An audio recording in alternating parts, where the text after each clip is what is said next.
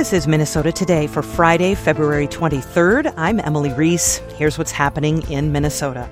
The U.S. Environmental Protection Agency approved a rule this week that'll allow gasoline blended with higher amounts of ethanol to be sold year round in eight Midwestern states, including Minnesota. The ethanol industry and farm groups had sought the end of a summertime ban on so-called E15. Brian Werner is executive director of the Minnesota Biofuels Association. He says the rule will benefit the state's ethanol industry, which last year supported 21,000 jobs and more than $6 billion in economic activity. Those are benefits that are going back to rural communities, that are going back to, to farmers in greater Minnesota.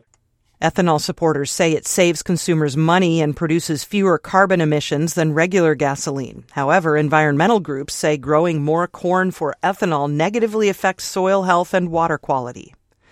Canadian wildfires brought smoke and hazy skies to Minnesota and much of the rest of the U.S. last summer. Some of those fires are still smoldering underground. Ground fires, also sometimes called zombie fires, can burn through the winter under layers of snow. Crews often put them out by stirring up the soil and flooding the ground, but if they're not taken care of, those smoldering embers can start new fires above ground next spring. Here in Minnesota, fire season has already started. William Gleesner, wildfire operations supervisor with the Minnesota DNR, spoke with MPR's Morning Edition. It's going to be busy. It's going to be a lot of effort, but you know we have a good operation in place in terms of getting people to where they need to be so that we can protect the citizens, the resources, life, property of the state of Minnesota. Gleesner says crews are monitoring dry conditions with snow totals this winter much lower than usual across Minnesota. A high school dropout prevention hotline in northwest Minnesota will launch at the beginning of March. Matthew Holding Eagle III reports. The hotline is organized by the nonprofit Project Graduate 100%. It will offer resources over the phone to students or anyone involved in their lives to help keep them enrolled. The project's director, former Red Lake High School principal John Eggers, has worked in education for 60 years. Eggers says Beltrami County has one of the lowest graduation rates in the state. It's not a school initiative, it's a community initiative, which makes it unique. The idea is to get to make graduation part of our culture, to make graduation a mindset. The hotline is currently seeking volunteers to answer phones. Matthew Holding Eagle III, MPR News, Bemidji. A man is facing murder charges after allegedly fatally shooting one person and attempting to kill two others at a Brooklyn Park apartment complex Monday. The criminal complaint alleges James Nadeau shot and killed Dina Doley, who was working in the apartment building's office. The complaint says she overheard a fight between Nadeau and his father and called 911.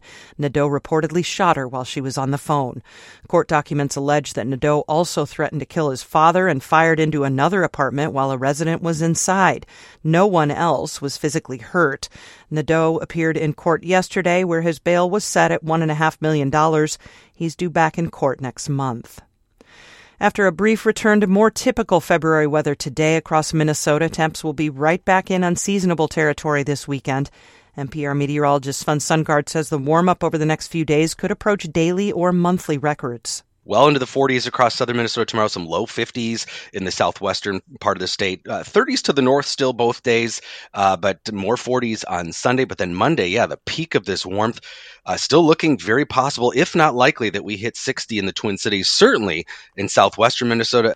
Sven says the all time record high temperature for February in the Twin Cities is 64 degrees. Current forecasts for Monday are calling for a high within a couple degrees of that.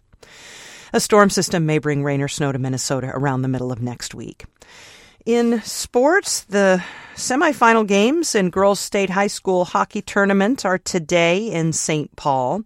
The Wild face off against the Oilers tonight in Edmonton. The Timberwolves are back from their All Star break tonight. They host the Milwaukee Bucks in Minneapolis. Gopher men's basketball team beat Ohio State last night. Gophers play Nebraska on Sunday. Gopher women play at Nebraska on Saturday. Twins play an exhibition game against the Minnesota Gophers tonight in Fort Myers. The Twins begin their spring training major league schedule tomorrow against the Pittsburgh Pirates. And the Loons, Minnesota United, starting their regular season tomorrow night against Austin FC. Your forecast in Minnesota tonight mostly clear, lows single digits and low teens in the northeast, low 20s in the southwest overnight. Tomorrow, not as cold and sunny, with highs in the low 40s and low 50s, except A little cooler in the Arrowhead, maybe in the 30s there. That's it for Minnesota today. Thanks for listening. Phil Picardi will have an update for you on Monday morning. Have a great weekend.